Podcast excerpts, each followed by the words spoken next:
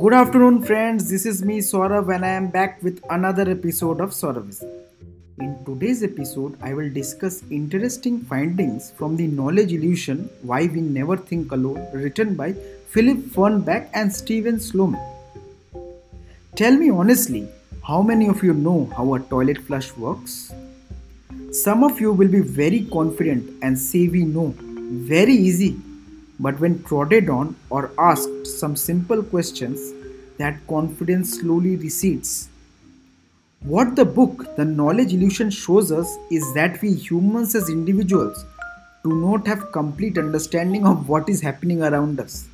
We don't get too much into details, but what we as humans do is rely on our tribal or community knowledge to create the basis of our source of truth.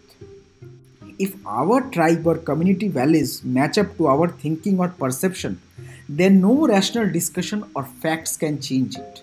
Imagine arguments about who is a better singer, Sunidhi Chauhan or Shreya Ghoshal. Is Shah Rukh Khan or Salman Khan the bigger star? Why can't we appreciate or accept both? This illusion of knowledge stems from the fact that we live in a tribe or community of people who have a great deal of acquired knowledge. And we as individuals fail in the ability to distinguish what we have in our minds and what is there outside them. We think that our understanding of the world sits in our brains, while in reality, we draw largely from the environment that is surrounding us.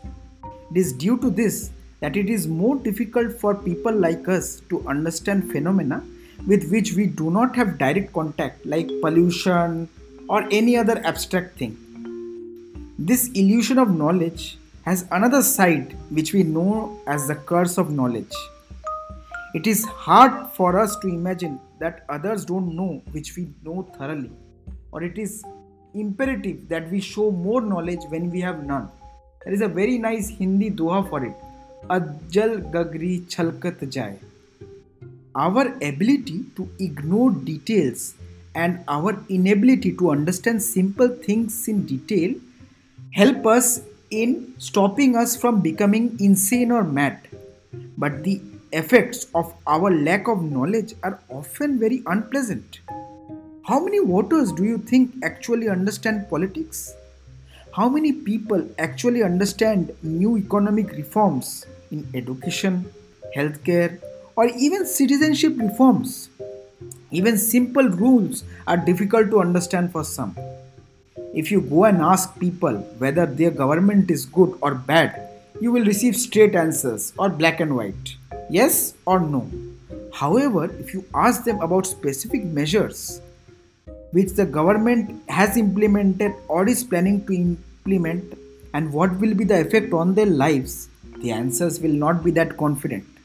What do you think? How many of our politicians, especially in India, understand the laws on which they vote?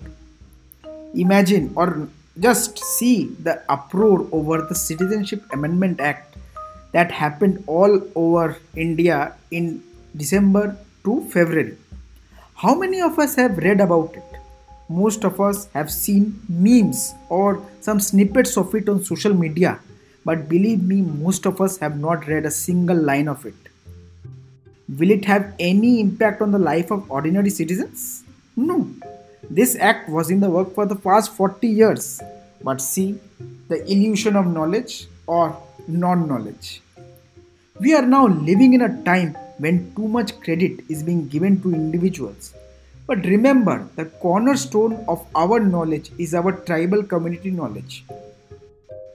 This is the insight I gleaned from the book.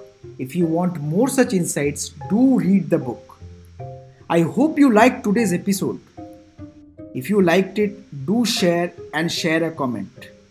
This is me, Saurav, signing off. Have a great day.